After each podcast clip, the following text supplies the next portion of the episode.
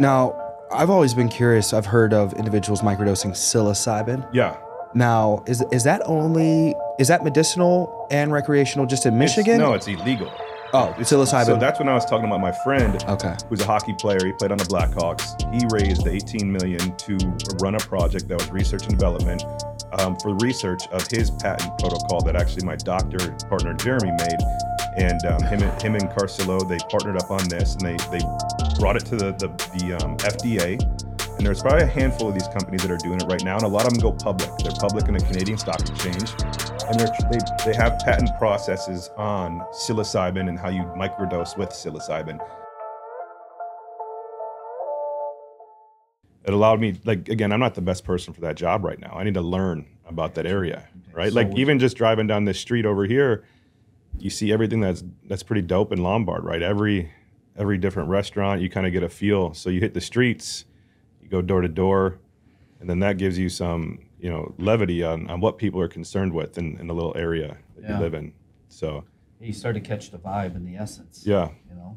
why don't you guys tell me about yourselves first tell me about you tristan Uh, I got into selling life insurance when I was 18 years old, and then did very fairly well my first couple years in the industry, and then got an opportunity to move out here and kind of partner up with the Chicago market, and that's uh, put put myself in a more of an equity building opportunity per se.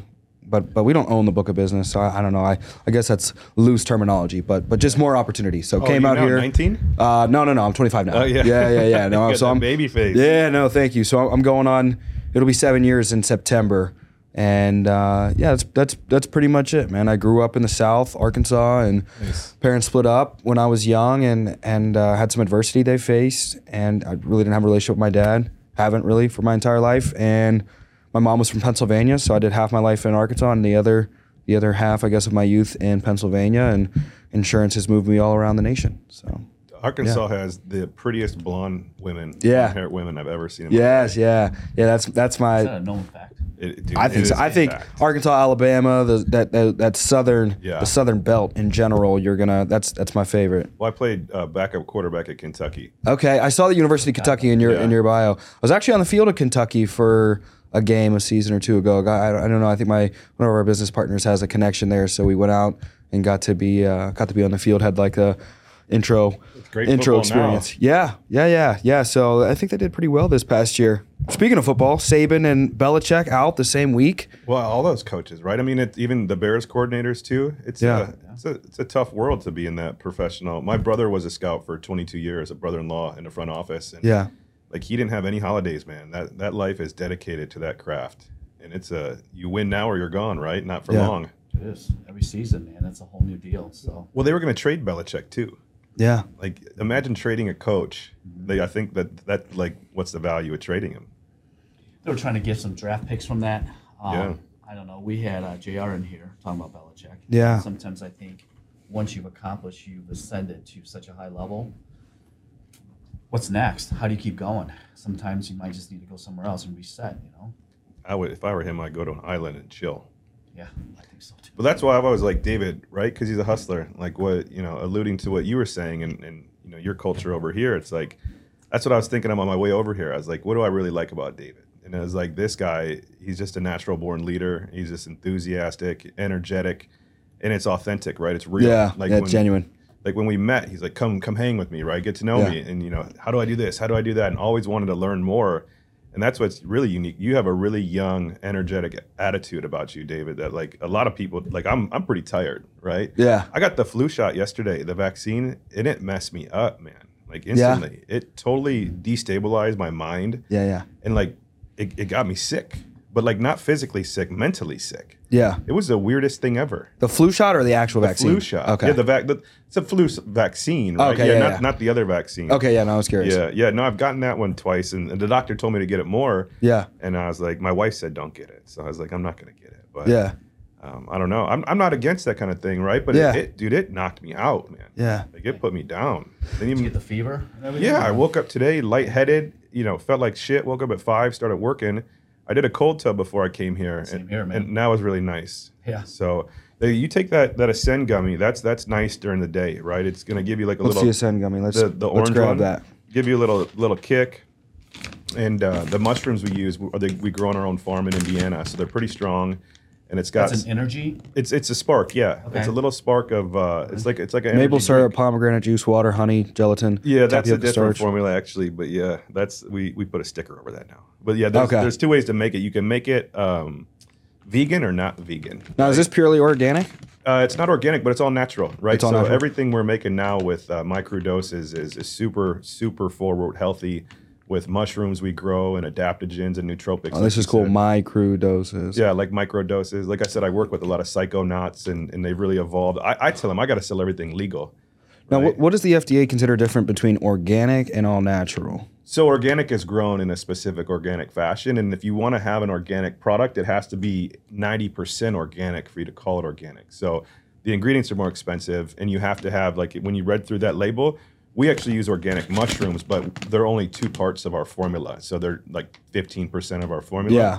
So it's not even getting close to the organic level. Can I try one of these? Yeah, yeah, do it. I brought it for y'all, and I like, take two of the, the gummies over there, split those at night. What are th- those are to help you sleep? Yeah, little passion flower, and that one's they so they both have a, a mushroom called Amanita muscaria. And Okay. Amanita is a really nice mushroom. It hits your GABA system, so it hits your mind in a way that you know you feel something pretty quickly, and and that's what that one will make you a little tired. Then that one should give you a little boost. But that shot, I'll Take bring one? Yeah, take one. Yeah, No, they're a little chewy, a little thick, like a little beefy meal. tastes good. Yeah, they're not bad. And what are you supposed to feel from this? You know, like all these things, you take mushrooms and stuff. un- Unless they're psychedelic, you're not going to feel anything. Yeah. You know, I mean, are, we're gonna get high. you're not. No, We're gonna get high on this. No, if you podcast. took that shot, No. if you took that shot, you'd get high. That shot would make you high. Oh, And then this ketone drink, this is like a non-alcoholic offering. This has 12 grams of the ketone in it, of different things. Like I said, schisandra berry, um, calcium butyrate, and then R1, R3, and and this will get you a little high. But it's it's all natural. Like I told you, it's a clean. It's burn. Like this is taurine and guarana. Like this is energy. This is energy too. So it's a little bit different flow. this actually tastes good. Before we get any further, let's let's let's intro. let's formulate a little bit of an introduction. Um, so another episode of Adversity Kings. We have special guest today. You want to introduce? Yeah. So this is uh, BJ McCaslin, and um, known BJ now for uh, three years. Yeah. three years, and quite the uh, serial entrepreneur. So, I mean, you've done stuff I didn't even realize. So I'm going to go ahead and just read it. Um, so you co-founded a national renewable energy company in 2008. So you looks like you exited two years, four months. Well, we went bankrupt in that. We lost like 30 million. Uh, my father and my uncle had this on-site wind technology that they they developed and pioneered, and we had some really really dope flows. Like I, I cold called James Cameron, the guy who, who created Avatar, yeah. and his brother JD who passed. Who's a you know so James Cameron, all his movies he has a veteran element to them, because his brother JD was his best friend and you know his mentor, and he was a veteran. So. Uh, I cold called them, got a, a- wind a wind turbine. It looked like the back of a, a steamboat, and we put it on top of roofs. Right. Little did we know until we put the 30 million into it that the wind resource wasn't even viable at that height. Oh my gosh. And then when you make wind technology, you know your efficiencies are 37% at the best when your resources at the top level of how big your thing is, like physically long or big. That's why wind, wind mills you see and wind turbines you see are massive. yeah.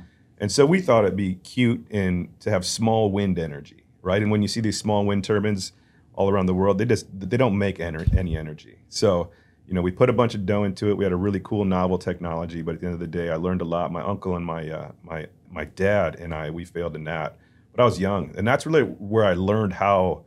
We had like a burn of like 300k a month with these NASA engineers, Lockheed Martin, and they were super smart. And we were doing really cool stuff, but I learned how not to like run up your your run your burn rate in a company monthly. It's like that's one of my skill sets is not like going out of business, right? I can stay. This is literally what I'm texting one of the assistants about right now. She's like, "Business Amex is going off too much." I'm like, "She's like, it's the DoorDash." I'm like, "I just DoorDash apples and bananas, so it can't be the DoorDash." um, but I'm literally almost like sitting here like annoyed. Yeah. So I, I don't know if you pick up on the energy, but I'm literally texting about more so more more so the burn rate in regard. And me and me and Dave are on the same page. I don't.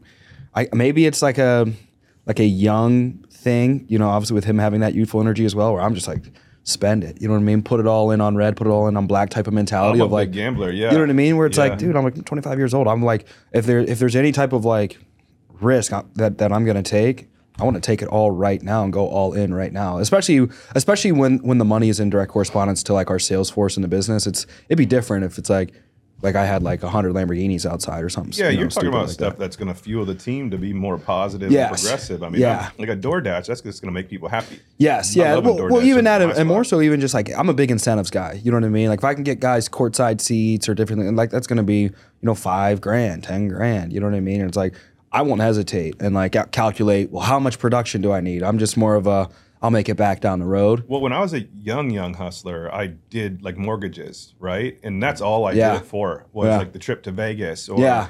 the money that I was making at the time. But it was the perks. So that was like the culture that I, I was 20, 21 when I got out of school. And Yeah. I literally found the ad in a, in a newspaper, the Daily Herald, and I called the guy and I was like, you know, what's this about? He's like, just come in for an interview. And he's like, and to be honest, I don't really care if you come or not. And he's like, we're making money.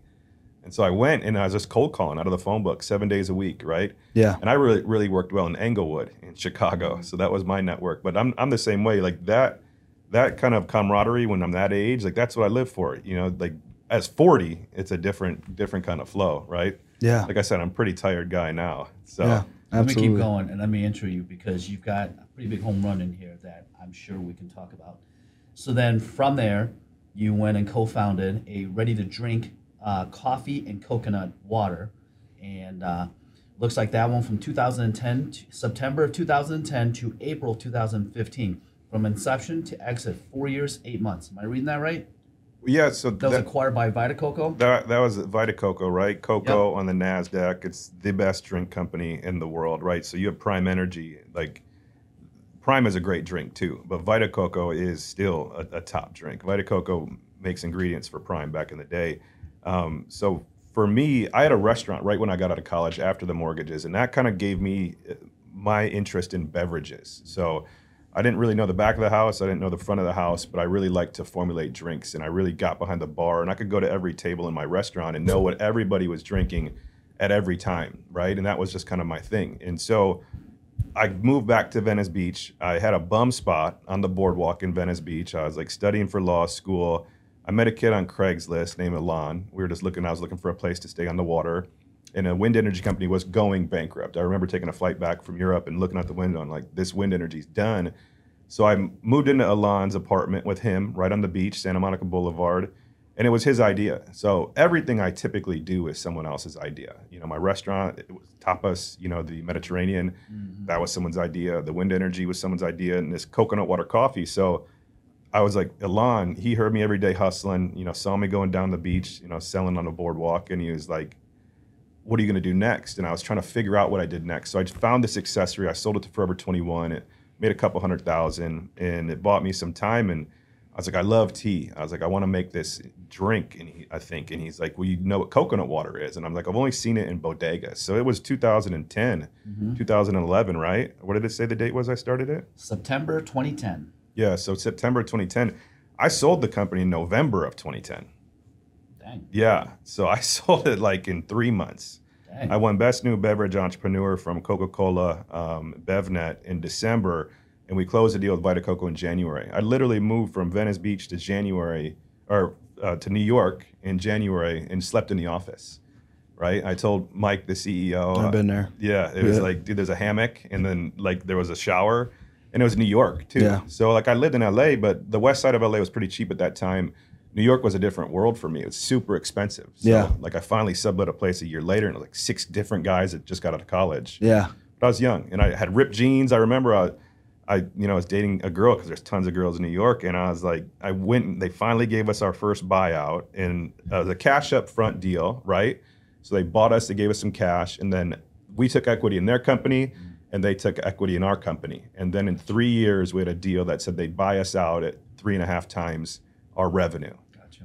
to, to uh, gross revenue, right? And so whatever we owned in our company at the time, Alon and I, um, that's what we got to split. So, and we had like a Sarasani steal. Remember, John? yeah, I've heard about his thing, right? His Yeah. buyout. And, and Alon and I both had employment contracts for three years that were ironclad. And I could go on and on about Vita Coco, man. Like I'm on a group chat with still their leadership, and I talk to these three guys every day: Borgo and Stahl and Goldie. Goldie's like an all-American tennis player from Wisconsin, and he lives in Brooklyn. And we just roamed the world for like three years, man, going from state to state, city to city, and launching distributors. but it was an amazing project, and and it's just a, a really tough business. But we had a great leader at the time and multiple great leaders. So I personally watched you do that. So then from there, um, October 2018, started a again ready to drink uh, segment, but this time it's in wine spritzer. Well, so, I went to India in 2015, and I brought over a spirit from India, an esoteric spirit that was distilled from the cashew apple. I went to Goa with some of my friends for like 90 days, and we all we ate was like chicken fingers and Pizza Hut, right? So in Tyson, and then uh, peanut butter. I mean, we had some good Indian food, but it was a very big culture shock for us being in Southeast Asia uh, for that long of a time. And we found this liquor, we brought it back to America Nobody liked it. Right? Not even the Indians liked it. It smelled like it smelled like like shit. It tasted like asphalt, but got really good ratings. It got like an 88 from the wine enthusiast, 92 from the tasting panel. So I started it with this was the start of my whole liquor kind of career, right in 2015.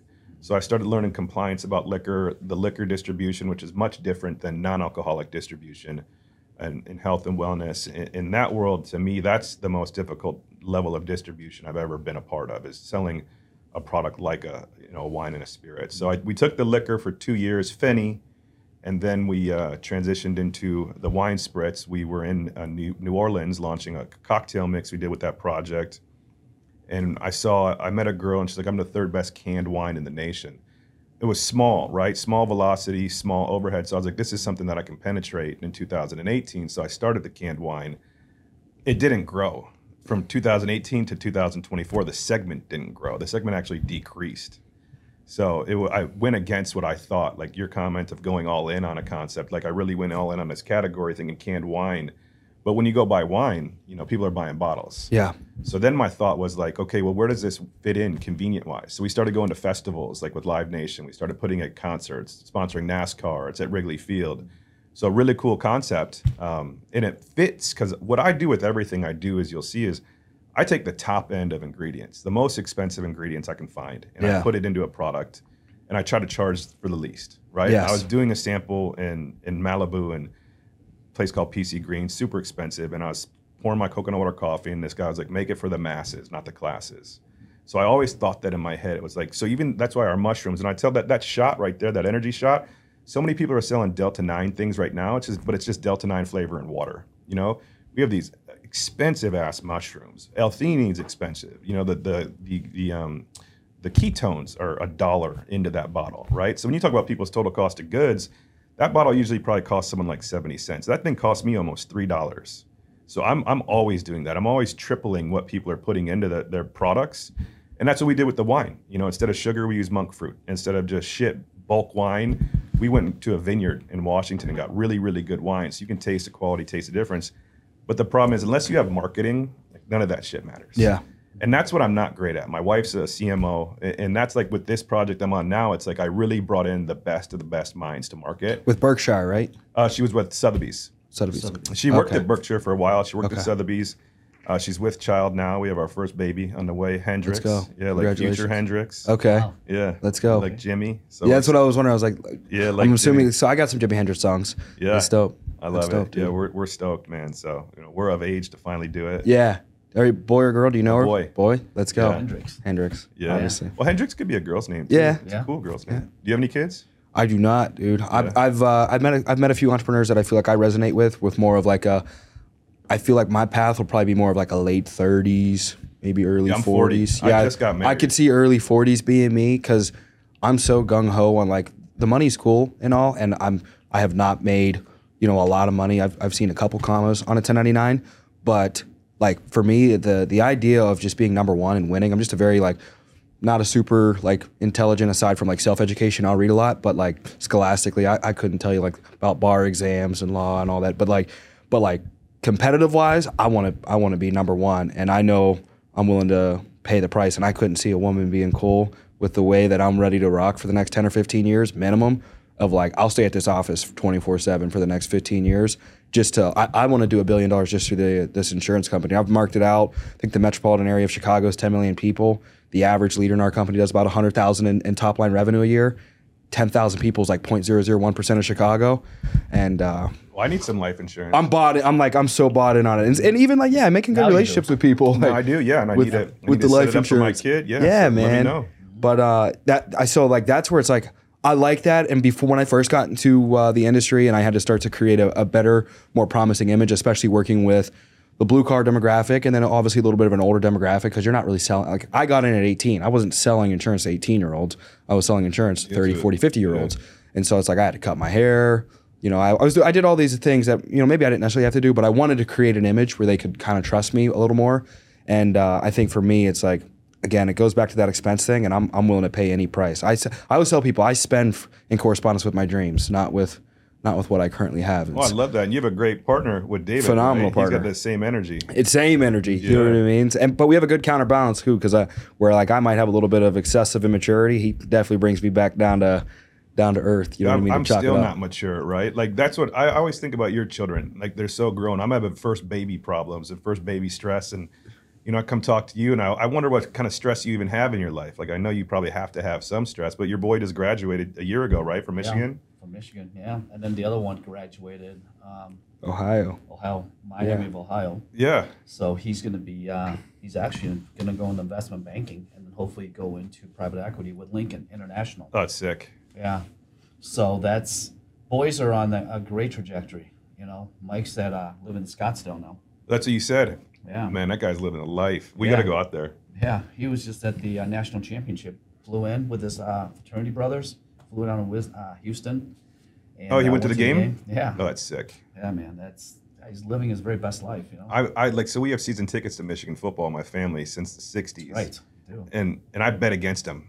Did you really? oh, come on. because I like that quarterback. I like Penix. Yeah, but that was that was Oh, not a in good. Washington? Yeah, but he can- got I he was shook, it. man. Yeah, he was.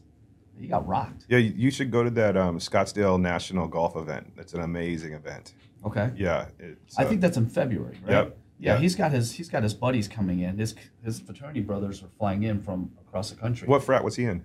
Uh, Pike. Okay, Yeah. So they it's a big thing for them. They're they're all going. Mike recently took up golfing. Oh, And, uh, nice. so yeah. you got to go, man. It's sick. Okay. You can get different. it's a TPC, right? yeah, you get Okay. different tier tickets. Like the 16th hole is a great ticket, and then um, that's probably the best place to be. It's that party hole, right? Okay. and there's a couple other, but you get them early too, though, because that thing sells out. But I love. I was born in Phoenix, as I told you. Right, this Camels for Camelback Mountain. Okay. Um, That mountain tried to kill me, by the way, last year. yeah, Yeah. We went and the peak it was like hundred and some degrees. do people die? It almost it was trying to kill me. I'm telling Yeah. you, that Camelback Mountain and I are going to have a round two. Yeah, And this well, time's going to go down different. You got to go over and back, we did go over. and you go back. Yeah. Well, we we got You to go, the top then you and walk came back, down. Yeah, Okay. yeah. No, you Yeah. got to go over, back, and then walk back the same way you came. That's the that's the move. Okay. That's tough. It was hundred some degrees. There's no shade. You can't do it in 100 degrees. Yeah, it's too hot. You got to go. yeah, super well, it early. wasn't intended for that. It's just it took me three hours. My son goes and does that during lunch. Like he'll go up and run up and down. That's why I love Phoenix. Like, Yeah. I love that area. I mean, it's it's just a like, it's going to be negative here. You know, in the next few days. Like, what do you do? Yeah, Bye. get out, leave. Yeah. Definitely. Well, I took my nephew. He's a great quarterback in the Bay Area over to Kelly Holcomb's Next Level Athletics. Mm. That's the, in the Bow Dome, right? That's where Yep. JJ trained with that dude. Hello, Kelly. Yep. And they got some good quarterbacks. They got some good players, man. Like that St. Francis is a good school. It's Greg Holcomb. Greg Holcomb. Yeah. Yeah. St. Francis from Wheaton. Pennsylvania. Yeah, Wheaton over here. That's a good school too. Okay, because my Yeah. my uh, my business partner out in Pittsburgh, Brody played at St. Francis. Yeah. Yeah, Yeah, D good. D one double A. Yeah, these um, Yeah. these high school kids out here. Like my my nephew came in from the Bay, and my, my brother, like I, I said, he's a scout. He's like, man, you got some some some dogs out here. He's gonna go work with uh, Greg. He went out there. quarterback Yeah, he school? just threw. Yeah, he Okay. just threw when he came out for the holiday. Yeah. But he's got we gotta go trainers. get him on the pod, Greg. Yeah. Yeah. But he's got. I mean, he's got some good quarterbacks. He's got a kid going to Michigan State. Yeah. Um, Nazareth has a great quarterback, great receiver with uh, Sestone's kid. I mean, they got a great school. Two years, two state He's only a championships. sophomore, man. I know. So yeah, but I, I like this area, man. It's a. You live here? You live in this area? Yeah, I stay here on this couch. I wasn't lying. Oh, really? Yeah. For real? Yeah, we're on my bed. Yeah. Yeah, we're on my bed. But uh, I so travel seasons will pick up. So when they're when I think fourth quarter, I was in Texas mainly, and then the weekends I'll bounce around In Houston? hotels. Yeah. Oh no no no. Our our parent company, Globe Life. So that's the holding company for us. They're in uh, Dallas. Globe Life Field for the Texas Rangers. Yeah. Yeah, yeah. So know we- that was yeah, it. we had a, a lot of great marketing this year with with uh, with with them. So, but I, I figure between this half and then we have another suite, you know, we got close to twenty thousand dollars a month just in. But I was like you too. Just in I was expenses. I was super nimble, man. Like I, I remember being in New York and, and I would look I would spend my days like where am I gonna sleep tonight? I think I'm I, I'm, I think I'm simultaneously nimble, but I'm also again I'm very I'm an aggressive spender. You know what I mean? But but I I and Dave could probably because I always ask him I'm like, do you think I'm spending too much in, in regard to the business personally? Like I'm not you know bringing bringing benefit and value to the business. And every time I've asked him, you know, he's always like, nah, dude, I think we should spend more. You know what I mean? It's like because I, I never want to take. I always tell I always tell everybody this. This is kind of like my philosophy on like how to really make it in sales and if if just my my plan on life is you know I, I think with what you said one first off if you don't have a good product it's marketing doesn't even matter but secondly I think of I always tell these guys I use this analogy you can either get the biggest slice of pizza of the smallest pizza or you can get the smallest slice of pizza of the biggest pizza and I sit there because it's a lot of words but I'm like when they think about it they're like I'll take the smallest slice and I'm like my vision is to build a billion dollar company and cut out as much equity as possible. And if I've got a couple percent, I'm way better off than where I'm at now with a lot larger percentage than I have now. And we did four or five million last year. Yeah, I mean I've I've never held over at the end of the day ten percent of a company when it really gets to where it's going. Yes. Right? Yes. Like five, six, up to ten. And I, I feel like it, like you know, Dave's like, you know, it sounds good, but make sure you keep your heart that way. And I'm like, dog, um, that, I'm trying to win, bro. You know what I mean? Because it's like a lot of people will will talk about it, but then you'll you'll meet like rare individuals like yourself that actually stick to their guns and are cool with just holding on to a couple percent because everything starts as a sprout. Even if you're like I'm reading a book right now called uh, "Barbarians to Bureaucrats" or something, and uh, it right when you right when you sat down, you're like, I just use everybody else's ideas. That is this book, and it's Yeah. fire. And it talks about the Steve Jobs and the individuals that just kind of come into an industry and they just kind of pioneer and pave a way of like one of the one of the movies that kind of revolutionized my fourth quarter was uh, the founder with Ray Kroc. Yeah, yeah, the McDonald's. Dude, at McDonald's, and I'm like, bro, that's that's the vision, that's the, Powdered passion. milkshake. Yes, the powdered milkshake. How how aggressive that dude was. So, you know, that's that's kind of my uh, my energy. So, because people are like, man, you you know what I mean? You really you really uh, you know live live. Uh, and I was like, no, What's the time? This it's what you should. I'll spend it. I remember. I, I mean, I'm I'm like you in a sense. Right now, I have a kid, so now I have to you know, Yeah. be a little bit. You look at my gambling. Like I probably lose like 30, 40 k gambling, but that's on a note of like 700,000, 800,000 a year. What's your what's your game? Just sports. The, like it Okay. just goes throughout the year. Like yes. And it used to. It started from. I never started to do it till I had money. Yes. So it's a good sign for you can't spend money unless you have it. Yes. So you know if that motivates you to keep making it, spend it. That's good. we went and got to meet uh, Dana White because we went to a networking event in Vegas through Sarasani, and then he had Bob Menery there. We did a podcast with him, hung out with him the entire night. He introduced us to Dana White. He takes us back. Bob Menery takes us back, and I've I've never gambled in my life, so I never knew what gambling was. I ended up hitting a jackpot on a uh, slot machine, made a couple thousand, Nice. and then Menery's like, "Put it back," so I lost it all, and yeah. like put it back in. But but then they take us back to see uh, Dana and uh, high stakes gambling Yeah. and they're playing blackjack. And this kid, I the kid had to have been 22, about 23 that. years old. You're good, bro. Uh, 22, 23 years old, loses a hundred grand right there on blackjack, gets up unfazed, pulls out another hundred grand, Sheesh. sets it back down on blackjack, uh, and I'm like, I got, I got, gotta make more. yeah, I got to make more. Like that, like that wasn't something that like I was turned off by. I was like, dude, I need to be in a position where it's like, hundred grand, it's a hundred grand. Yeah. That's my friends were Dana White's. Um, I'm friends with the daughter, Kellyanne Fertitta. Oh yeah, And the, they were- Fertitta brothers. Yeah. The so Fertitta, depending on yeah. what hotel you were at, I might have been there. Red Rock. Red Rock. Rock, That's Yeah. where we were. That's their property. Yes. Yeah, their son just turned four yesterday. West J Namiro. So they're they're my really good friends from Venice. We just went to uh, we went to France together to see our friend get married, and we met in Bordeaux. We went to Petrus, um, the best winery in the world. Yeah. And so they're they're selling out. They're yeah Bordeaux. They're selling. They're sending us out um, magnums. Right, twenty five thousand dollars a bottle. It's all set up because of Frank Fertitta. And you know, I, I drink a lot. I'm not drinking this month, which everyone appreciates from me, which it's hard too. so January. yeah, well, it's not even that. I just want to be more selectively sober. Like I, I'm just, I'm a, I'm a big drinker, especially starting in the hospitality industry, working like you guys work. I entertain a lot, travel a lot, and so I want to cut back. Right. I went to the doctor yesterday. He's like, "You're healthy, but you're fat." You Yeah. I was like, "So I'm really not healthy." And um, yeah, so like the the Magnum came out and they pour a little bit for you because uh, you know, and like they set it all up because of their customer, the Fertitta, and I'm just there by proxy, you know, their peasant friend, which is great. But I drank like three quarters of that Magnum, and then they brought out another one, and my friends like, "Chill," They're like, but like. It's the best wine ever. So we Really? bought, yeah, we bought some. We got the 2022 allocation. We get it in 2025. They said it's their best varietal since like the 1960s. We got it for I think, I think 4,500 a bottle. So it still needs to age for another year and a Yeah, half. Oh, wow. yeah, and they're on the top of the mountain with the blue clay, and it was just it was an experience, man. And that's what you know, loving wine and loving beverages. And we're sitting there with um, with the winemaker, and his name is oh, Olivier, and then the sales guy's from you know the Bay Area, or he's from yes, uh, what's, where's he from? He's from Rincon, so Santa Barbara area, and he played tennis, and he started the Big Dog clothing brand, but he sells wine now for this Petrus and and we were with Olivier and we're talking just football. Like we're talking his favorite teams, the 49ers, right? Yeah. And so the Fertittas had the biggest box in that uh, Allegiant Stadium in the Vegas. So we're talking to Olivier and Chad, my friend's a big better too, Kellyanne's husband. And he, the guy, the sales guy's like, you know, you're talking to the best winemaker in the world right now. It's like you're talking to somebody that people would pay millions of dollars to sit with, and you're just talking about football. Now, when you're a best winemaker, does that simultaneously almost give you the badge of like master sommelier? Well, he he is a master sommelier. His dad's a master sommelier. He is. This is like they have their own thing they make on the side, but yeah, this guy is the best sommelier in the world. Uh, like, literally, can we get this guy on the podcast? Oh, I'm, I don't know. He lives in France, right? So But like Zoom, like I like I don't know. Like I don't know him like that. And again, Okay, I was yeah, there, no. I was there by proxy, right? So it was. I don't like, know if you guys were tight. We're not. So Chad can like hang with the crowd. I'm, Yes. I, you know, again, if they let me in, I, I bang the door on the way in. I invite myself. I'm a Yeah. big invite myself places kind of guy. That's how I am with like trying to get podcasts. I'll Yeah. ask anybody. yeah. Well, see if Chad will come on, and then maybe he can introduce you to some people. Now, now I'm curious in regard to wine because I keep coming to my mind is Gary Vee. Yeah, so he had a great wine with the D2C concept. So Yeah.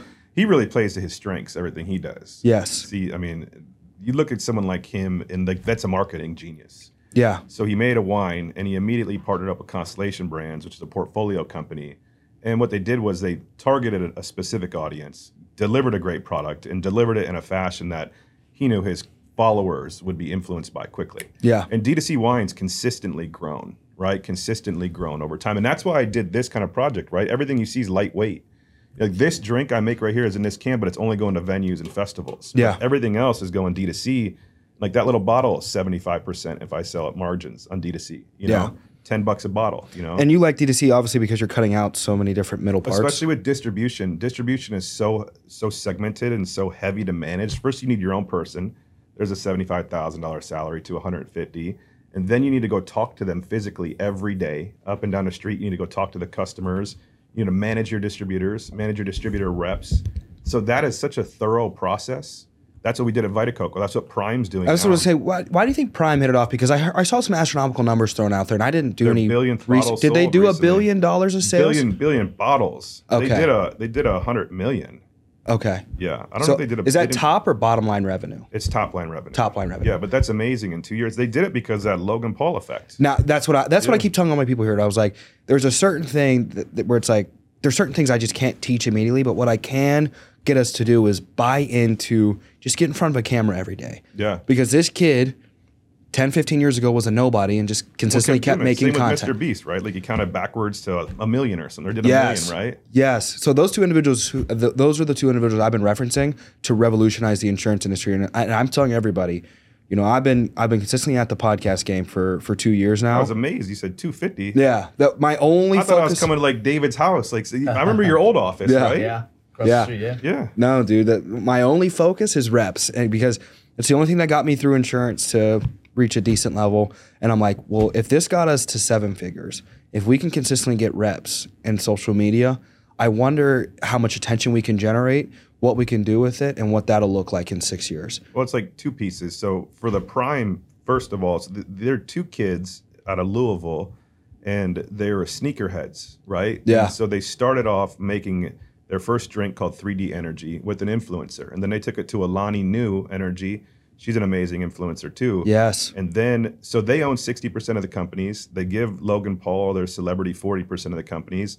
And they have like 200 people that work for them. Like I was saying, that like Vita Coco's got 200 people that manage the distributors, manage the stores, Yeah. manage the shelves. So they actually have the infrastructure of a beverage CPG side of it, elite. Yeah. And then they bring in this influence, and then that's what gets that to the next level, right? That's is- what gets liquid to lips. What does CPG stand for? uh, consumer product goods? okay. So, because again, when you make anything that's a consumer product good, you have to have feet on the street. Like I live in the streets, Yeah. so when I get respect, like I go around my network in the beverage industry, they call me Baby Jesus, right? Yeah. BJ.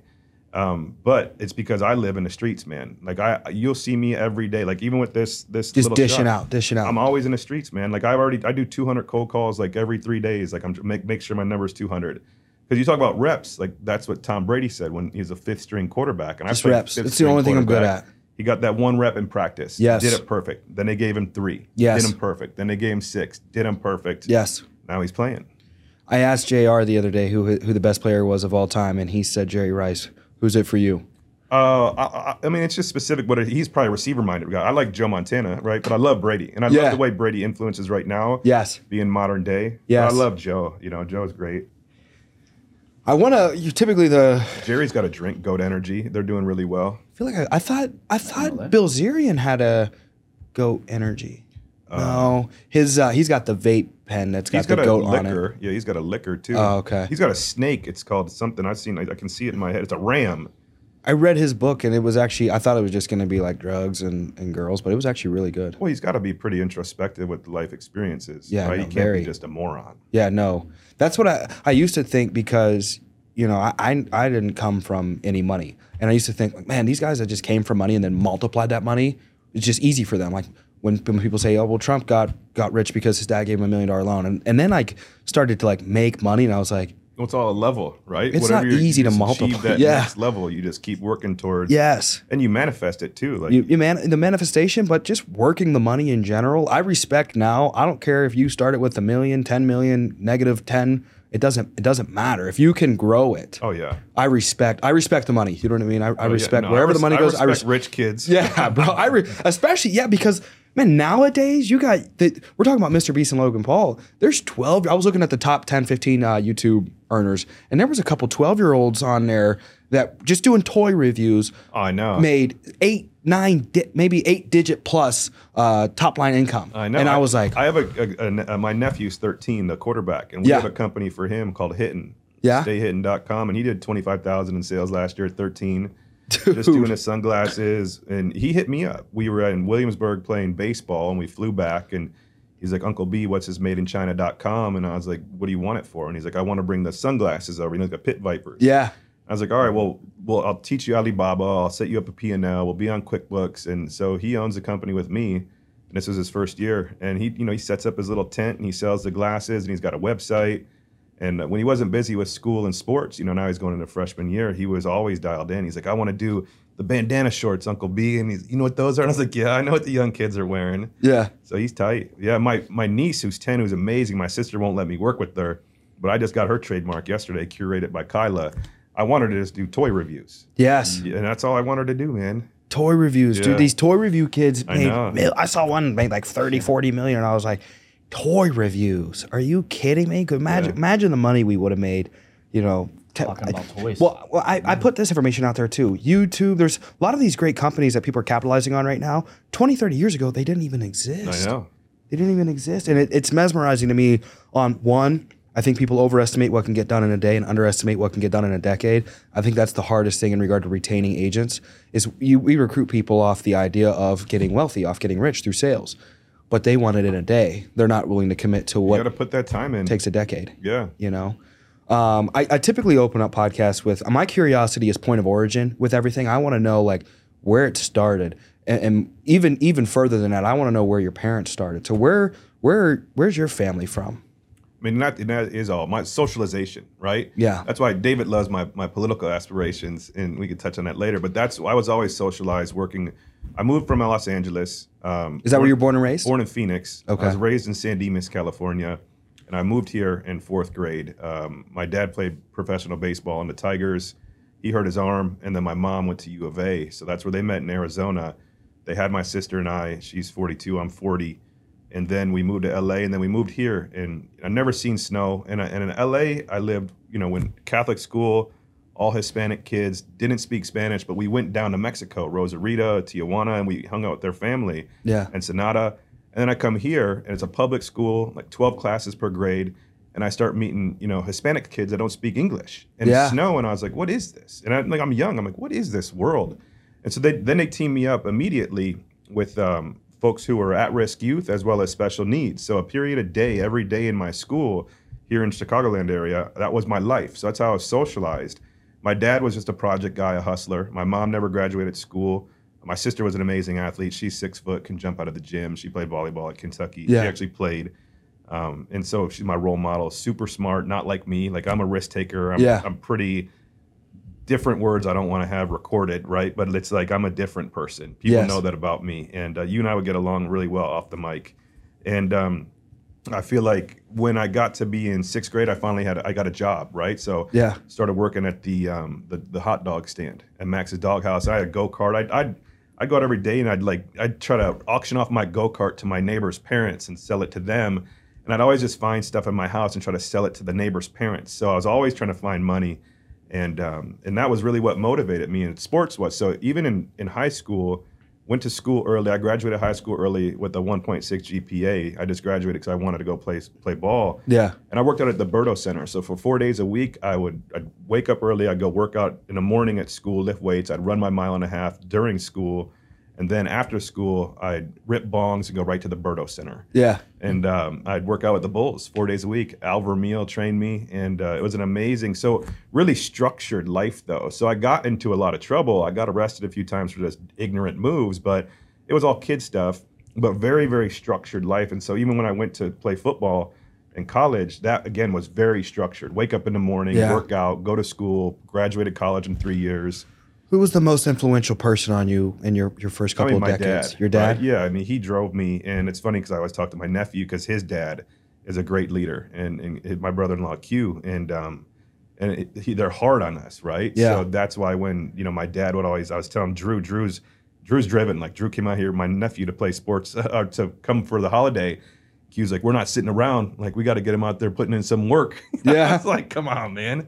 and I like, that. Drew. Drew and I just mess around. So, and I was telling Drew, we went courtside to the Bulls game Yeah. don't ever get courtside behind the Bulls bench. That is the worst seats. Is it really? Because I Oh got them behind the opponents, and I was like, "This is stupid. I should have got behind the Bulls." Just, but the coaches sit on risers, so six foot riser. Yeah. So if you and because what's great about those courtside row A is they're cheap, right? They're like Yeah. Yeah, they were cheaper. bucks. Yeah, they were cheaper. Courtside, courtside, like it's worth it if you got the dough. But like if you could get that row A, Yes. that's a money seat. Yeah, that man. row A was. Free it's- drinks. We were like row A, and it Yeah, was get there cheaper, at six dude. and just pound drinks for four Yes. hours. It's amazing. And um, so yeah, my father is the man. He's a project guy, and uh, you know, really to me, that's the dude that showed me how to take concepts and ideas. He had me collect money for him when I was young, and he'd- take me to Vegas, and I worked at trade shows for him. He always sold like knickknacks from Asia. So as I told David, I was sending this wire to Asia coming over here because the Chinese New Year's coming up, and I need 200,000 of those bottles, right? And then the Suez Canal's messing up shipping, so it's like I saw that this morning on the Wall. Street Journal. Something in regard to the canal was was so shutting it's, down. It's, it's like it's a it's a time frame. Can I get these the end of February or April? If Yeah. I don't get this in right now, it's I don't get it till April. And so I was sending this wire. This hemp banking is real too. Hemp banking is very hard to deal with.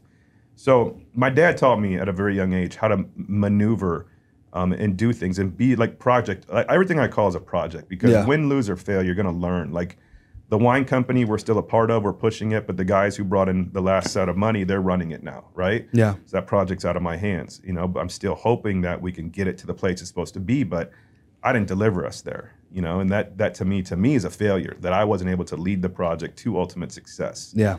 a failure on my side of the coin, right? Not ultimately right now for the project, but that's kind of what my dad taught me is that you can do all these different things and you could you could win and you could fail and that's what sport was too. Sport was the biggest thing for me is playing ball and having the team, the camaraderie and that energy, right? Cuz you can really elevate your mind. I get I'm a very enthusiastic individual. I can see you are too. Yeah. You know, at times that I'm easily excited. Yes, Right? So I get super. That's what my my old business partner's grandpa told me. He's like, you're a very easily excited individual. I'm reading another book. So I do an audible book and then a physical book, and the other one's called Hypomanic, and it's about these individuals that essentially just pioneered success in general, from Carnegie's, Alexander Hamilton, all these oh, different nice. historical figures, and you, I think you know, you'll you guys have probably all been labeled like the ADHD. You probably didn't pay attention too much, or or you'll find something and you'll just lock in and be obsessed, almost like in a state of like manic, like mania. Oh yeah, I know I'm manic. Like I think things in my head Yeah. nonstop. I was up today at 4:30 working. I went to bed last night at 11 because I was thinking, it, and my wife's like, "Oh, it's anxiety." I didn't know what the word anxiety was till I was like 35. Yeah. It's, like, it's not anxiety. I'm like, I'm excited. I'm excited to get up and work on this shit. Like this is my life's worth of work. I started taking these mushrooms like reishi and stuff in 2009, and the fact that I'm finally able to work with them in 2023, like it's that's what 15 years. Wow. It's like I'm I'm excited. I'm so excited to get these products out there. Yeah. You want to talk about that company? Uh, yes, I want to ask one other question though before we jump into the company. Hardest adversity you had to overcome that kind of that kind of really, I, I like to use the word almost, you know, pivoted your life. What where did that occur? When did that occur?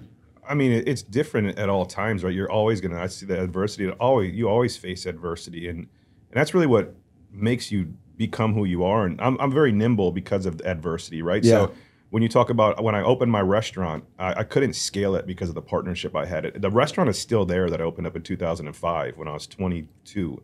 Wow. That restaurant's still there in Bloomington, Illinois, at Illinois State University. We all ate there when Nazareth won a state championship, and it's they opened another one with the same name, same menu in the same city. What's the name of the restaurant? Reality Bites, Reality. Illinois State University, downtown Bloomington. It's in Bloomington. Yeah, it's an The amazing new spot. part, Uh, old, no, Bloomington. Normal is the new part. normal. Uh, Wow. Downtown Bloomington, it's old. And I played indoor football there, so I, I opened a bar next to an indoor football stadium. And I remember walking to football practice one day, and I saw like for lease the bar, right? And so I just got done selling mortgages. I had one of those black patent leather briefcases. I went in there and I talked to the bar owner, and he's like, "Yeah, it's not going well. I want to sell the business. And how much you want to sell it for?" He's like, "120." And I was like, all right. And then I went to the landlord, the guy, as kid, and the, the dad was busy, gave me to his son. I was like, is he behind the rent at all? And he's like, yeah, six months. And I said, okay, cool. I'll pay the rent, right? Let me get that six months rent. It was like fifteen hundred, and then I'll take over the lease, right? And then I'm gonna retrofit this whole thing. And he's a contractor. I was like, then I'll give you a hundred thousand and retrofit the whole thing. And then we signed that lease. And then in that lease, my lawyer was like, hey, put in here a year's worth of free rent for you. And the contractor's son and the the bar, the owner of the property didn't read the lease. So he signed it. So I had the whole first year of rent for free. So I- Yeah. and then I went into the guy who owned the business and I was like, okay, cool. I got the lease all set up. I'm going to take it over next month. He's like, great. He's like, you got the check for 120. And I was like, I got a check for four grand for you. And I was 22. And he's like, what do you mean? And I was like, yeah, man. I'm like, this restaurant equipment's not worth shit. If it breaks tomorrow, which it all will, I'm like, you know, I'm like, your business, I'm tearing all this out. Like, it's called Crazy Planet Kitchen, vegan and stuff. I was like, I don't want any of the stuff you were doing. So he's so pissed. And I opened my briefcase and he's like, What's in the briefcase? And it was all was just that check. Yeah. just a four grand check. He was so mad though. But that's so adver- but then I, I failed not being able to expand that, right? I failed in the in the, the wind energy company. So I, I face adversity all the time, and it's like, how do you stay nimble? How do you grow from what you've just learned? Like even with this wine company at 39, like I'm pissed every day I didn't sell it, right? So I'm pissed that I, I didn't get it to where it was supposed to be. Yeah. And so like, now what do I do with this next project? It's like I bring the investors in that gave me money from that onto this so I can try to make their money back and try to make them some money. So to me, there's it's constant adversity. And that's what life is to me. And, and but you can't take it too seriously because when you're dead, you're dead. Yeah. I'm a big believer in faith.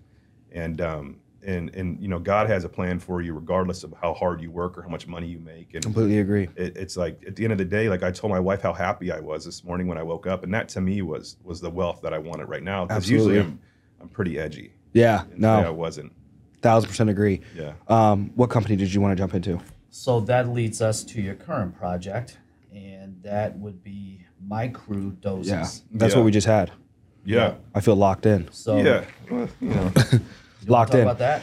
Well, it's just a company that we really seek out to provide non-alcoholic alternatives, right? Coming from the liquor industry, being a, dr- a person who drank a lot, you know, now I'm getting older and I have a son coming. I want to make sure that I love euphoria. I love being high. I love getting high, you know, off of just the emotions that even without being intoxicated a substance. So I wanted to make functional products off of mushrooms that are obviously very trendy, nootropics, which are like supplements, right? A supplement you take would be considered a nootropic, like L-theanine. They give you a feeling, right? You take your pre-workout, Yeah. that's a supplement, that's a nootropic when they have in there. Um, and then I love, I love cannabis, I love hemp, right? So to me, hemp was an easy transition, and hemp's legal. Also falls very um, similarly to the beverage space right now. The biggest booming thing in beverages right now for non-alcoholic is hemp.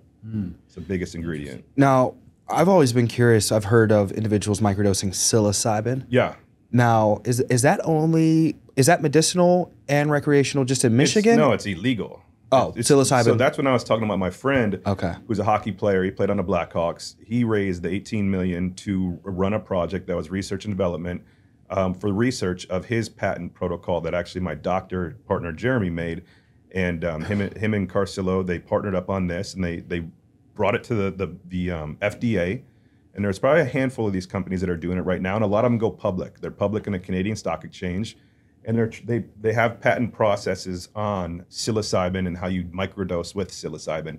So the soccer moms that say they microdose, right? They're actually just getting high on psilocybin. Yeah. When you microdose on psilocybin, you won't feel it. So the place you can take it now is Oregon. Oh, it's. Oregon. Okay. So that's the one place, place, and that's how it's going to be spread out. You'll never buy mushroom psilocybin recreationally, ever, Ever? ever.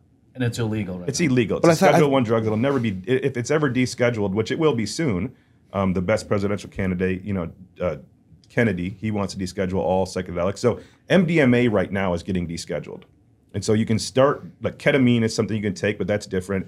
MDMA, you can start actually going to facilities and start being given MDMA for your depression and to treat you clinically. And see, I've I, and I've heard so many different podcasts that have said like psilocybin and these mushrooms are some some have shown some of the best results. Yeah, with, they do. with MDMA mental health. MDA, MDMA is a leader, leader in that. There's the most research that MAPS has done. MAPS just rebranded uh, themselves, but psilocybin is the most like trendy thing because Okay. it's the most accessible. Okay. So that's like what people love to take eu- euphorically, recreationally. Yeah. And now that they're saying, "Oh, well, it's helped me out in all these facets," which my hockey player friend, it really helps him out, right? He's a, he's a fighter. He's gotten all these fights, and Yeah. he's got TBI. He's got depression, right? So the psilocybin regimen for him takes the edge off. It really helps him be who he is, and routine is the biggest thing, right? Staying in his routine, waking up early, taking care of his Yeah. four kids, going to work out. Getting his work done, eating well, you know, having the positive interaction with his friends, his wife, everybody. Yeah. And then the psilocybin is a huge piece of that. But like we love psilocybin, but I, I'm never going to be able to touch psilocybin. Yeah. So that's something you can't even incorporate. I never. What's the favorite mushroom? And I know they they have different purposes, but what's your go-to mushroom to try to incorporate into a product to bring the most benefit for every aspect I love of life? chaga. Right. Chaga. I love reishi to chill, and I love chaga to get you hype. Uh, Okay. With that, we have lion's mane and cordyceps because those are the most. I Brain hear power- lion's mane a lot. Lion's mane is great for brain power, and cordyceps is great for like anti-inflammatory. And what's funny about these things is you can't make any claims, right? Yeah. They don't do anything, and that's why when people are like, "Oh, I want to take these mushrooms, how they're they going to make me feel?" It's like they. So I I brought you this. I love this stuff. This shilajit. This is the shit I love, and it doesn't I make just you feel. saw this on It something. doesn't make you feel anything, but it- I love it because it's fulvic minerals I and take that. It's a little black dot. Yeah, little black and then dot. You put it in your mouth. What's this like do? Stuff. doesn't do anything. It's show. It's so. Here's the Oh, don't do nothing? So You don't feel nothing? From the, No. This is a nootropic. That's a nootropic, yeah. So it helps you. So this stuff, when you take it, I put three of them. So my trainer at Acceleration introduced me to this, and um, so I put you take three, put it under your tongue. It tastes like tar. Yeah. It's horrible taste. Tastes like Fenny. Whatever it tastes like, it's terrible. But it's. I feel like probably within 15 minutes, I'm able to concentrate. I love that. So, but no, you don't get high off of it. You don't get anything, and then Yeah. I take it every morning with my blood pressure medicine and my my other mushrooms and everything like that. This is crazy. What about what are your thoughts on Rogan always uh, advertising Alpha Brain? I think I've taken it once. Well, so just- Onnit, on it's great. You know, that's um, Aubrey Marcus's brand. Okay. They were bought by Unilever. Joe Rogan's an amazing guy. He's like the godfather of, of podcasts. That's right? my. It's like po- I listen to it every night. I woke up. I couldn't sleep last night. I threw on Rogan. Well, so he was the reason my brand was successful. The first brand, the Vita Coco Cafe, the Coco Cafe. Because I have a friend, JT. He was engaged to Britney Spears, and he's like 52, and he invested in Uber Series B, 30k, made 15 million. Britney left the meeting, right? Because she was bored, and he went up there. He took her, And JT is an amazing guy. Jason Trawick, Google him. He's like my best buddy, and I love that guy. Lives in Long Beach, New York, half is the year, and then Vegas, the other half. Jason year. what? Trawick, and he's just the best guy ever. Already popped up. Loves pizza, loves to work out, best hair. Yeah, I was gonna say he looks like an actor. Oh, I can't say enough about him, but like enough great things. So to me, he I always hit him up because he had Taylor Swift, he had Heidi Klum, he had Seal, he had Dwight Yoakam, and I'm always like, yo, let me get with these celebrities, right? Like we were gonna have the wine with Rufus, and that would have been huge. We are gonna have the wine with um with Vanessa Hudgens, which she had her own Right, thing. yep. We were gonna have the wine with this would have been the one, and I should have done it, but I didn't have the money in time. Sydney Sweeney. We're gonna have the mo- wine with her. Wow. Like, that would have changed the freaking game for us, and we were right there. And Could have exited right after that. well, that's like imagine her at the Met Gala with her own SKU. Like Sydney was the one, right? And I just didn't have the money to close the deal, Yeah. and I was so pissed, man. And her her agent Hannah is so cool, and her team is so cool. And then we are gonna have Yung Gravy, who's just a bum. But we were um I see him on so many podcasts, young, and I'm just sitting there like, guy- what the hell? that guy's cool, like as a person in general, but his his team is strange.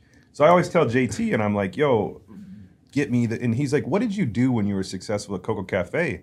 And I was like, I hit the streets, and he's like, well, how did you get those celebrities? And I was like, oh, he's like, well, who were they? And I was like, oh, it was like Blake Lively.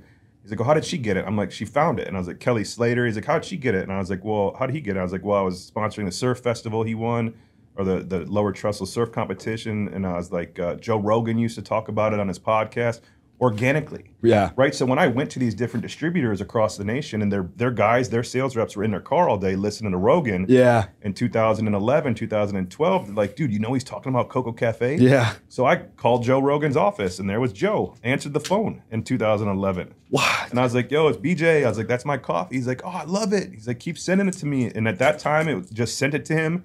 I don't even know if he had video. He just posted it. Like, he talked about it all the time. That's insane. Yeah, dude. but that's that's how different the time was too, Yeah, right? that's insane. Like I told you, I sold that company in three months with a cash up front equity deal, and I got into Whole Foods in 60 days. yeah. And I was one of four coffees nationally at that level doing 20 million in sales. Now there's there's Chamberlain Coffee, the influencer coffee. There's hundreds of coffee brands. Yeah. doing that. He talks about Black Rifle. I don't Black care Rifle's about great. coffee too much. I'll have black coffee, Yeah. but I'm not a There's big. so much sugar in Black Rifle. I get it. It's a veteran thing. We have a veterans alliance with Microdoses with an amazing concept. That's sweet. It's Yeah, called that's No sweet. Fallen Heroes. This guy named Wiz, he's the best looking guy, second best looking compared to JT. Um, he's a trader from Chicago. He lives in Florida now, and he's a, a Navy Navy pilot. wow, that's Air dope. Force, I think, not Navy. And so he flies these people in his jets all the yeah, time. that's dope. Like I said, Dustin Lynch down there, and then he went to Colorado and he did all those people during Sundance. That's and sweet. So it's his cause to prevent veteran suicide Yeah, and it's called No Fallen Heroes. And we That's have a, a morning capsule and a PM capsule with them, and that's what we're going to keep expanding that thing with them. is it like fighter jets? yeah, jets? That's one of my favorite movies. Is Top Gun. Oh yeah, I love a Well, our Gun brand's movie, called bro. Maverick, Maverick Mine. That's sweet. Yeah, with dude. him. Yeah. So we just launched that. That's and sweet. It's, it's just coming out right now. I messaged. I, I I I watched when Top Gun two came out. I watched it and it was good. You know, the top the original is always going to be the original, but um, I just went nuts on Google and I started researching. I was like, how come we don't hear about like like notorious pilots nowadays? And I ended up getting a hold of one on Facebook. Messaged a dude and uh, he was intrigued on potentially getting on the podcast, but he had to go talk to like his upline. Wiz will do it. Wiz has a podcast. he would do it. Oh yeah, Wiz bro, is that would be man. dope. Oh no, we Wiz got to is go to him or he'll come here. Well, he's here, but he'll do video for sure. dude. Yeah, I don't care. Wiz is sick, man. He's I'd an pay him money guy. to take me up in a jet, dude. Well, he's got a box at the Florida Panthers games, and he's just like he's a pillar of his community and That's such sweet. a nice guy. His his thing is like fights on, right? So every Fights time like he's just like you. He's like an amazing, enthusiastic guy. And one time I hit him, I was like, "Yo, you know, he's on an advisory board," and I was like, "I need to raise some dough," and he's like, "All right, wait." Like two hours later, he had forty people call me. Forty Wow. people call me. Dang, Yeah, to invest. Literally, all forty of them wanted to invest. Two hours later, I, I like I cried. I'd never seen anything like it. I was like, I'd never seen anything like the way you can galvanize people. That's insane. That's leadership, man. Yeah, That's absolutely. dude. That's insane. Yeah. Um, I'm curious on your experience with the FDA because, you know, I, now that I know you listen to a lot of Rogan, and I imagine you know you're not a vegetarian. No, I like No. Yeah. exact. So, so I'm thinking here. I was like dealing with the FDA, um, and and I thought I saw something in regard to a food pyramid recommendation. Oh, yeah. where it was like Lucky Charms were better than steak. I know. Do you have issues then with trying to get some of your products approved or anything with? Well, so like this is interesting because the hemp is illegal to the FDA. So getting it made was difficult because I went to some of these facilities and they're like, oh, it's a food product. And I'm like, no, it's not a food product, right? It's a supplement. So it's not regulated by the FDA. Oh, okay. So these are great because they're unregulated. Okay. They're not illegal, they're not scheduled, but they're unregulated. Okay. So that is important for me because no, I couldn't do this with the FDA. They wouldn't let me do it. So like someone wanted to put like hemp in like a cheeseburger, that wouldn't work. You can't. No. Yeah. No. Um, Market it as food. Yeah, I was really curious on that to see like what, what was the workaround or how to do that. Is- Are there licenses that need to be purchased as well? Or Well, it's do you- just like the 18 million going into the FDA to approve psilocybin. Yeah. It's like why would they? You know, you test it on rats, you test it on people, you test it in these sort of, you know, five hundred thousand dollar increments to get a, a psilocybin approved. There's a big company out there that's doing it. You need like a hundred million minimum yeah, to get it approved for clinical, yeah, right? Unless you have a state like Oregon who approves it for uh, clinical stuff at state level. Uh, Oregon has like everything legalized, right? Oregon, yeah, Washington, Colorado, those are the, those are the flow, right? Yeah, uh, you can do everything. Yeah. I mean, so the FDA, I'm not just like I'm not a fan of bureaucracy in general. I ran for office twice. I've gotten taken off the ballot twice. Yes. Right. So the first time I ran in Chicago in Logan Square for state representative, um, again against a great guy. He's been there his fourth term. He might be the best mayor prospect in Chicago, Will Guzzardi. And um, we met after, and we're good friends now. I got taken off the ballot for not enough signatures, right? I needed 500 signatures that were valid. I got 750, but I stood on the street every day. And so when they went and they check every signature, every address, that that person's signature matches the address, it's not forged, they're registered to vote at that address. Yeah. And I didn't have enough of the 500. So I, I wasted over 200 hours doing this, right, myself. Drove to Springfield, got these signatures turned in, you know, got everything notarized. And then when the ballot came out, the Democratic Party, I was running as a Democrat, Yeah. took me to court. And so I was going against the Democratic Party's lawyer in court. I rep- represented myself pro se, and I lost. I didn't have enough valid signatures. They're like, go back and go get these people to, like, we want to qualify them. Yeah. And I was like, dude, I'm not doing that. And so this time, it was more of a legitimate reason. I um, I moved to Highland Park 23 months. When the election, you need 24 months. Wow. So I was one month off, and like when they they they challenged my petition, they call it. Yeah. I went down to court again, and I was like, "Well, do, if you redistrict, you don't need 24 months. You can have any." And I was like, "Do we redistrict?" And they're like, "No." And I was like, "Oh, well, then I'm disqualified." And they're like, "Yeah." When was the last time you ran? This last this this cycle, And that was for state representative. yeah, state rep. It, now, my curiosity when it comes to politics, I've been studying a lot of presidents here uh, over the last month or so, is why does it seem like it is way easier to submit a vote for a president than it does for some of these lower positions? I feel like they just let anybody vote for a president. Well, you know what's interesting too is because they're off years, right? So the Yeah. presidential election falls on every four years, clearly, and most of these other elections are are off years. So Yeah. people don't show up. Like if that's why when I I look at the numbers in Highland Park, to win the Democratic nod, th- there's fifteen thousand, there's thirty thousand voters. So I need over fifteen thousand to come Yeah. out for the primary. So, but if it's every two years for this election, so they're two-year terms instead of four-year terms. So if it doesn't fall in a presidential cycle, you won't really even know you're voting that month. And it's March, not November. So Yeah.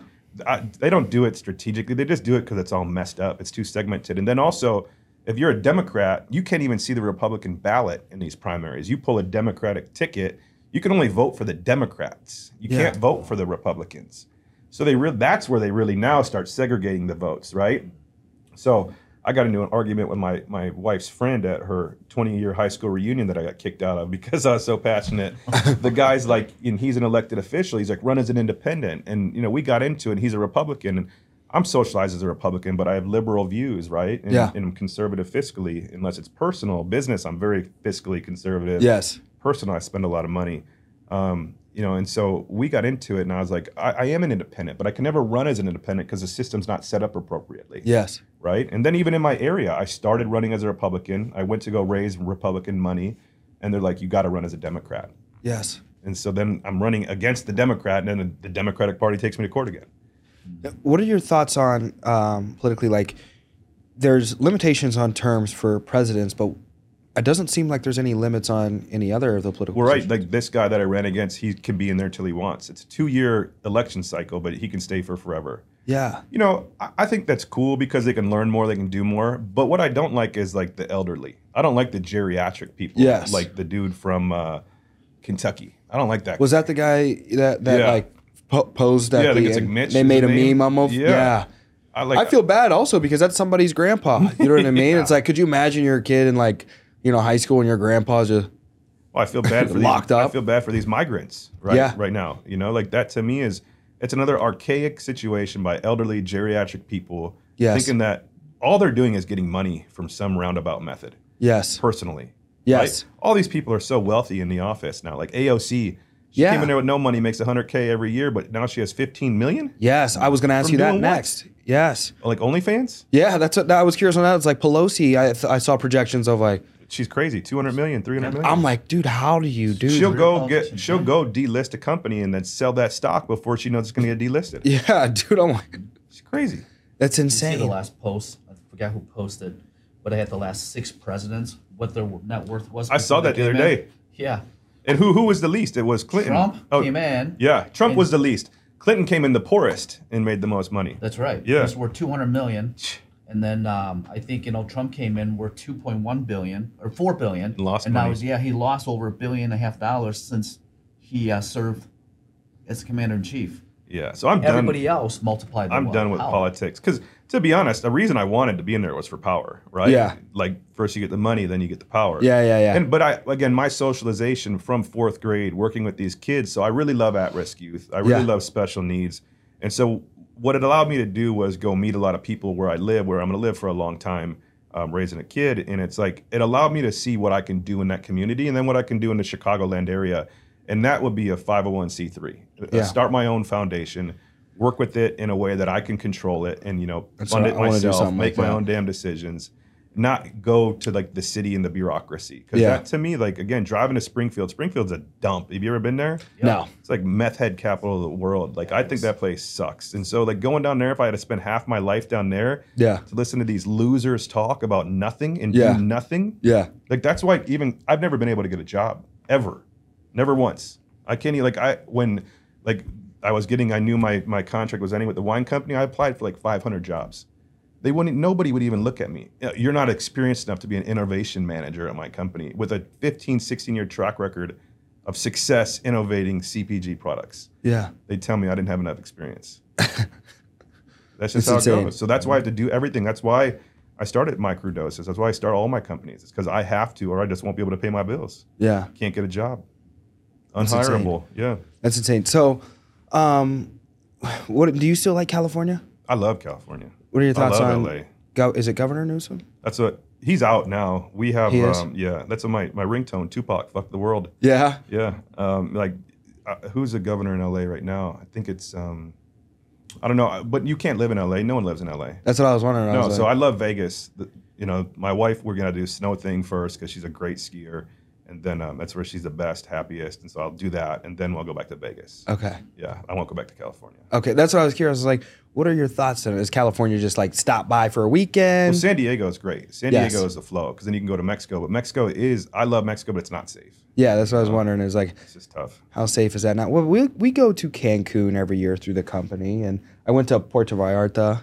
It was all right. Was Yeah, no, they're they're cool, right? I, I love Tulum, I love Riviera Maya, I love Yeah. Cabo. I want to go to Mexico City. I Yeah. love Ensenada and Rosarito the most.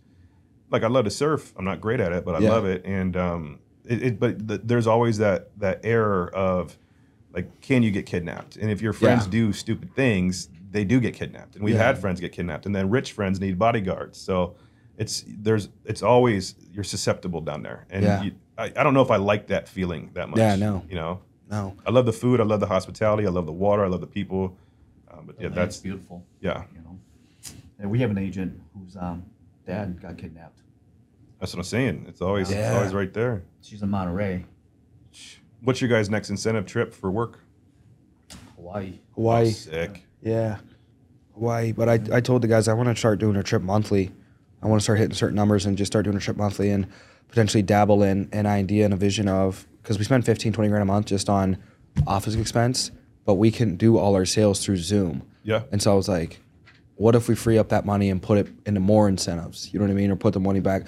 I, I don't know. I, I'm an in. I'm a physical contact type of individual where I like to, you know, collaborate with people in yeah. per, with in person. But I also think to myself, like, if I put ten grand cash in front of a sales force, They're gonna and was like, it. yeah, who, who's gonna go sell the most this month?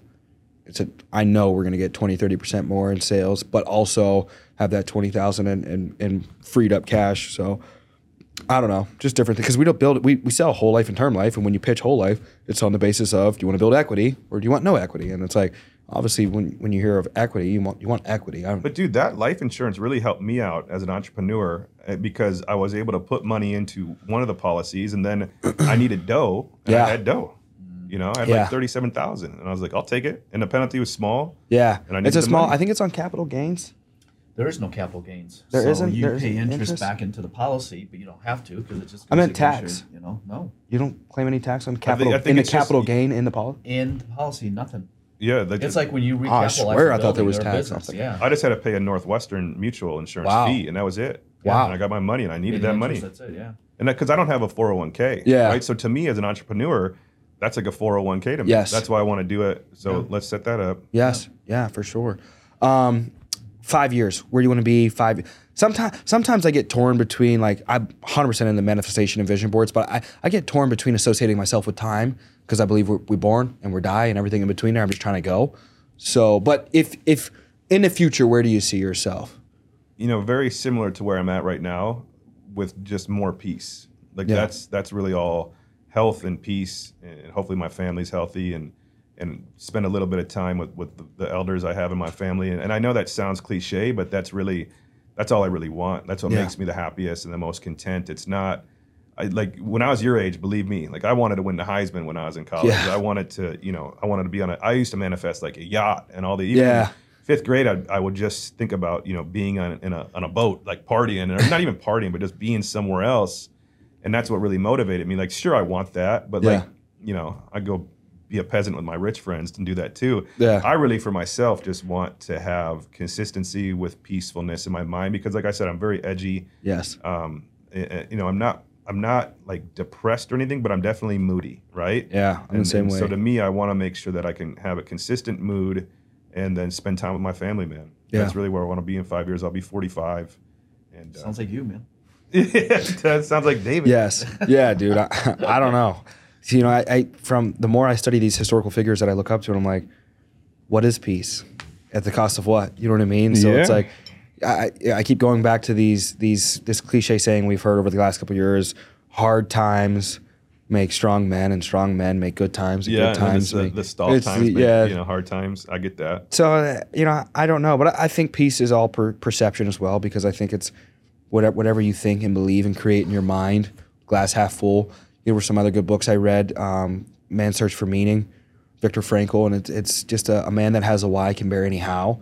And so I, I'm, you know, as I've gotten older, and again, I've I've not made nearly as much as, as you two have, and, and done the things that you two have. But I, I, I take my mom's calls more serious every single day because I, I kind of work in reverse of like, you know, I, I keep sharing this message with my guys of like, there's a last call day with with the people that we love, and I don't know when that day is. So I try to work in reverse of, you know, hypothetically, what how many days, and I calculate how many Saturdays would be left if life expectancy is 80, and it's like, oh, you start thinking about like that, huh? yeah, it's, but it puts it puts pressure on It me. does. Not in a not in an absolute negative way, but more in an appreciative way. Like I I I force myself to be more present and more intentional with my decision making, my timing, but also not like when people tell me to spend less or invest less because you know they're just agents. Who cares? They don't care about them, and I'm like, this is this is a family, this is a business, and I'm like, I'm gonna spend more. Well, especially for the crew you roll with, man. Like they need to see that. They need to be inspired. If Yeah. they don't see it, then, like then and you guys are inspired by what you see. You know. Yeah. Unless you touch it yourself physically, you don't believe it. Yeah. So they need to see it, and if someone doesn't show it to them, they're gonna go find someone who showed it to them. Exactly. They're gonna try to find it themselves. Absolutely. Absolutely. Is there anything else you guys wanted to hit on or highlight? Questions? Oh, I'm glad you uh, came out, BJ. Yeah, I'm I trying to enjoyed the discussion Yeah. a lot. This is one of my favorite episodes, man. Oh, nice. Yeah, we should very definitely inspiring. uh, grab lunch over here one day. Yes. Yeah, dude, Capital Grille's consistent. I, I go love there all oh, the time. Sure. Yeah. Uh, that's our go-to I'm spot. down the so. Gibsons too is nice. Yes. I mean, you have so many good spots. So Yeah. let's all stay in touch, man. Let's get on Yes. a group chat and Do it. Yeah, let's do it. Start doing it. Let's do it. Adversity Kings, if you enjoyed the episode, please like and subscribe. If you didn't, please don't unsubscribe. My mom will be upset. Thank you very much. Have a good day.